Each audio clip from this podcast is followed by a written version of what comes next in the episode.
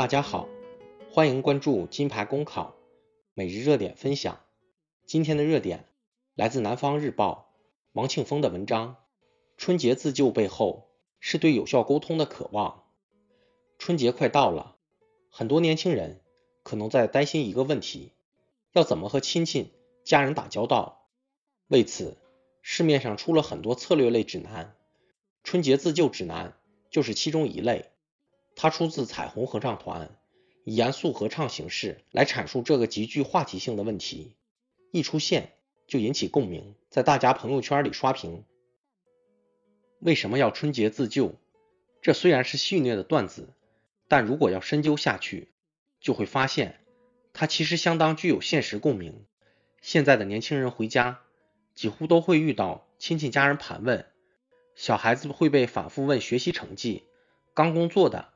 要回答工资数目，适龄男女要被问及感情问题，有没有谈恋爱，什么时候结婚，还不生孩子等等。有时候这可能只是一种打交道的方式，所谓说者无意，但更多的时候听者有心。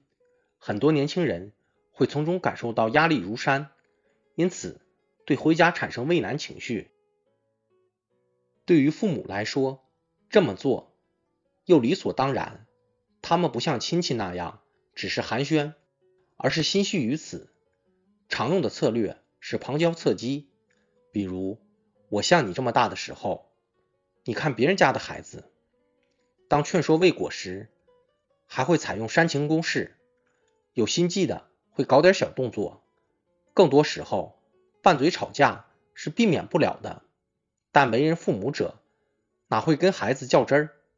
他们前脚恨铁不成钢，后脚就去忙着张罗相亲、托人找工作，所以这些操心事，孩子未必看得见，但一定要站在他们的角度去理解、去体谅父母之心。这种互不理解的实际观感，就是所谓代际观念的差别。如果两代之间谈工作，恐怕更谈不来；但如果谈生活，总归还算有交集。而因为经验和观念的差异，这也很容易谈不拢。就拿感情话题为例，如今一些到法定婚龄的男女越来越挑剔，他们崇尚晚婚晚育，要找就要找灵魂伴侣。民政局就有数据称，中国单身男女人数已近两亿，独居人口从一九九零年的百分之六上升到二零一三年的百分之十四点六。而很多父母崇尚合适就好。年轻人所认同的性别文化，他们也未必能够理解。在他们的经验里，三十未婚基本上就是光棍。如果观念改造可以轻易达成，就不会有理解的鸿沟。因为沟通无效，两代人就容易自说自话，长此下去，可能越来越容易无话可说，无言以对。若细究分析，早已有之。年轻人一出校门，可能恋爱都没谈过。就马上被逼婚，但对于很多父母来说，读书不准谈恋爱的规矩正是自己所定。就这样，父母按照人生经验给孩子规划路径，而孩子一旦萌生自我意识，其实就有了自己决定自己人生的意味。要达成沟通与和解，谈何容易？春节自救指南通过音乐形式来演绎家长里短，通过认知冲突达成情感宣泄。很容易引起共鸣，这其实也是一种用来反抗沟通的方式。彩虹合唱团曾表示过，感觉身体被掏空，其意所指的是吐槽加班文化，而用高雅严肃的合唱音乐来吐槽代际冲突，也并不代表听众能多喜欢这种音乐。大家更关心的可能还是话题，用严肃形式来表达社会主题，将越来越不鲜见。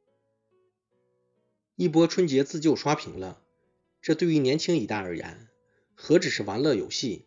条款中的主题才是他们想要传递的信息，才是他们想为父母感知的那一部分。因此，它的本质可以解读为对有效沟通的渴望。也希望父母们都能认真听一听。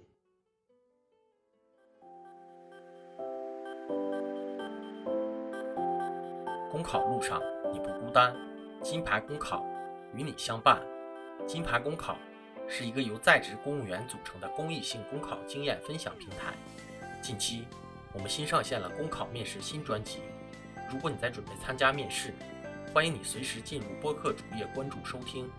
同时，也可以关注金牌公考微信公众号，接收我们每天最新鲜的节目推送，随时与我们交流互动。